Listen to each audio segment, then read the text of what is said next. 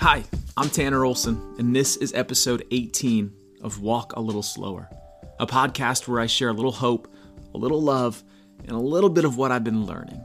This is a podcast where you are invited to slow down, to lean in, to hold fast, and to eventually keep going. Welcome.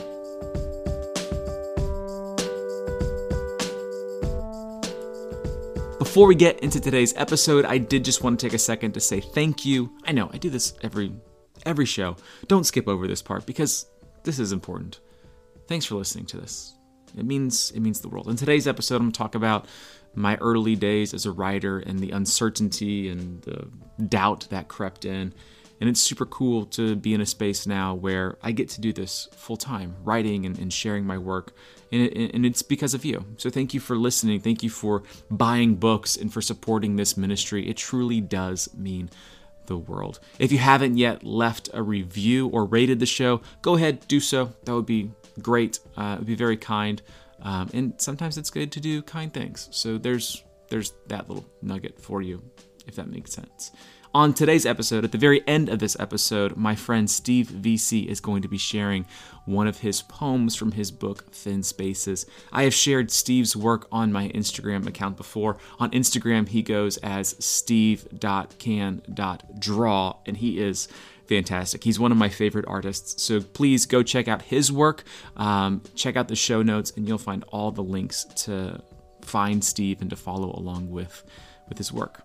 Uh, today's episode is titled Patience in Chick fil A, and here is the episode.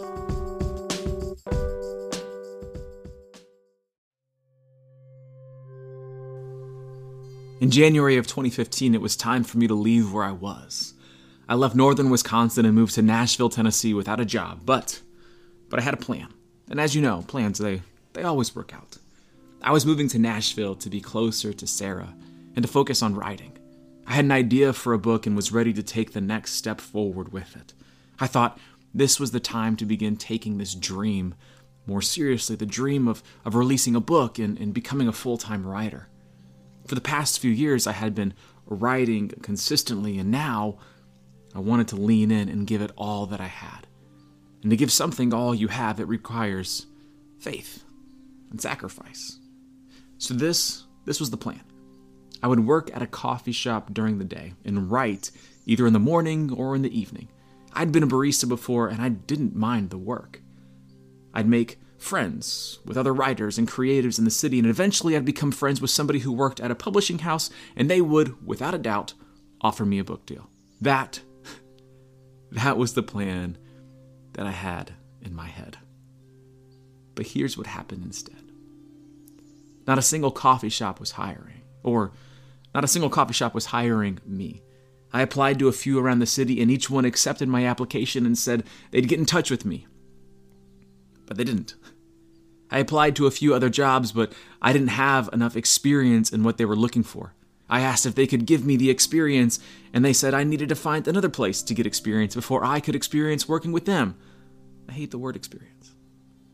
As the numbers in my bank account began to dip, I applied to the last place I could think of. Chick fil A.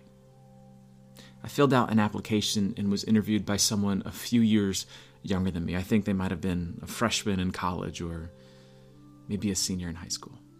They asked if I had experience working at Chick fil A. I said, no. They asked if I was okay with shaving my face to work there. I said no. And they asked me if I was sure that I wanted to work at Chick fil A. I said no and was offered the job. I said okay. I was 26 years old and working for a fast food chain restaurant. They handed me a tie with chickens on it and a name tag that said Tanner, manager in training. And this wasn't the plan. This isn't what I wanted. I wanted to be a writer. Sure, the chicken is delicious and the service is good, but I wanted to eat there, not work there. Before my first day of work, I challenged myself not to eat a single french fry until my last day on the job. Chick fil A french fries are my weakness, along with candy, lots of candy. But I knew that if I let myself eat them while working there, I would not only be about 100 pounds heavier, I might lose sight of the dream writing. Accepting this job, it felt like a step back or a step in the wrong direction. I kept reminding myself that everyone moves forward at their own pace and in their own way, and that this was mine. I guess I thought too much of myself. Daily, I had to remind myself why I was doing what I was doing.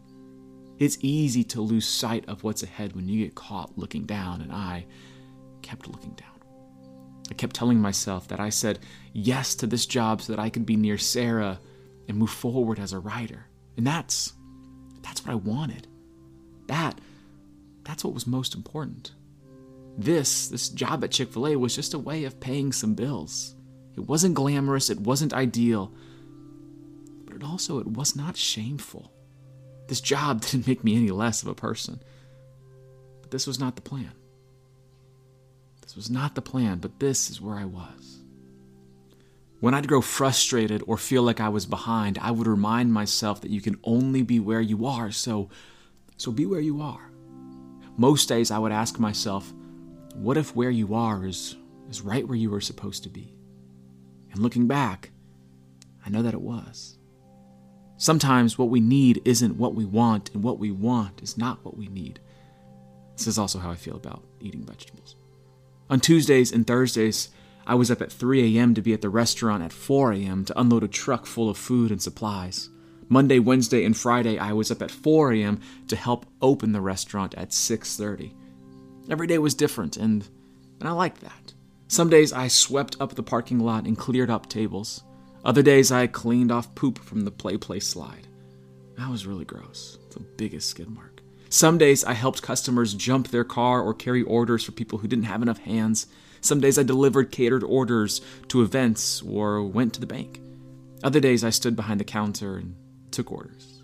Some days I bagged food and made lemonade. Every day was different. And every day I asked if I could be in the cow costume and stand by the road and wave at cars. And every day they said no. Their loss. But in this season, I was learning how to pray, how to be honest with God. Those early morning car rides, it was just him and I talking. I prayed for everything and everyone. I asked questions and begged for something new. Yet, in all of this, God was teaching me the beauty of simplicity and the power of patience. He was breaking down my pride and reframing how I viewed the world and myself because this because this is what I needed. Fathers don't forget their children and they do not give bad gifts to their kids. There was purpose in what was. And to be honest, I have nothing bad to say about the job. Honestly, I liked it, minus the tie and having to shave. The people I worked alongside were incredible.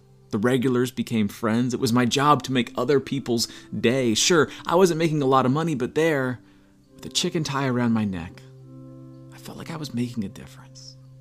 I felt like I was loving my neighbor. I felt like I was contributing to the greater good somehow, some way. But, but I wanted to be writing. I couldn't shake that. Throughout the day, I'd pull out my phone and jot down poems and lines and ideas. I'd, I'd sneak off to the bathroom to make posts on Facebook and check to see if writers I had emailed messaged me back. I was trying to write. I was trying to learn how to be a better writer, but, but also chicken needed to be served. Most days I was done with work by 2 p.m., and I'd go home to write. I showered to remove the scent of fried chicken that my body had soaked up throughout the day. And then when I'd sit down to write, I. Well, I had nothing. I had no words. I was exhausted. Writing became more and more difficult. Writing, it requires sacrifice, dedication, and risk. And I was tired and tired of trying. I began to doubt myself and my future as a writer. But a friend reminded me that doubt is part of the creative process. Some days it's easy to doubt your dreams and the person you hope to become. As a 26 year old, I found it difficult to embrace the person God created me to be with joy and with hope. Occasionally, while driving home from a long shift at work, God and I would have it out. I'd ask him why he didn't make me good at math or science. I'd ask him why I believed he called me to leave Florida for Wisconsin and then to leave Wisconsin for Nashville. I'd ask him why he made me afraid of blood and people wearing suits and ties. There's no chance I would ever be a doctor or a lawyer. I wanted something different. Or perhaps, perhaps I wanted the easier route to where I am now. Or maybe I wanted to know how the story ended. But God, in His kindness, kept the answers from me. It felt rude at the time, but I see a little more clearly now. It was almost as if God continued to remind me to be patient and trust, be patient and trust, be patient and trust. He kept the dream of being a writer alive in my heart. And slowly, I came to realize and accept that this is what the Lord had for me. And it was good. Life today looks different, and it's still not going to plan, but I still believe God continues to say, Be patient and trust, be patient and trust. I am no more of a writer today than I was while working at Chick fil A. Working at Chick fil A was the experience I needed. It wasn't what I wanted, but it was exactly what I needed. It's almost as if God knew what he was doing the entire time. It's almost it's almost as if I can trust him. Because I can't. On the last day of work, I handed over my chicken thigh and bought an order of french fries. I rolled the windows down, thank God, and ate them on the way home. They were perfect. This was not the plan, but this is what I needed.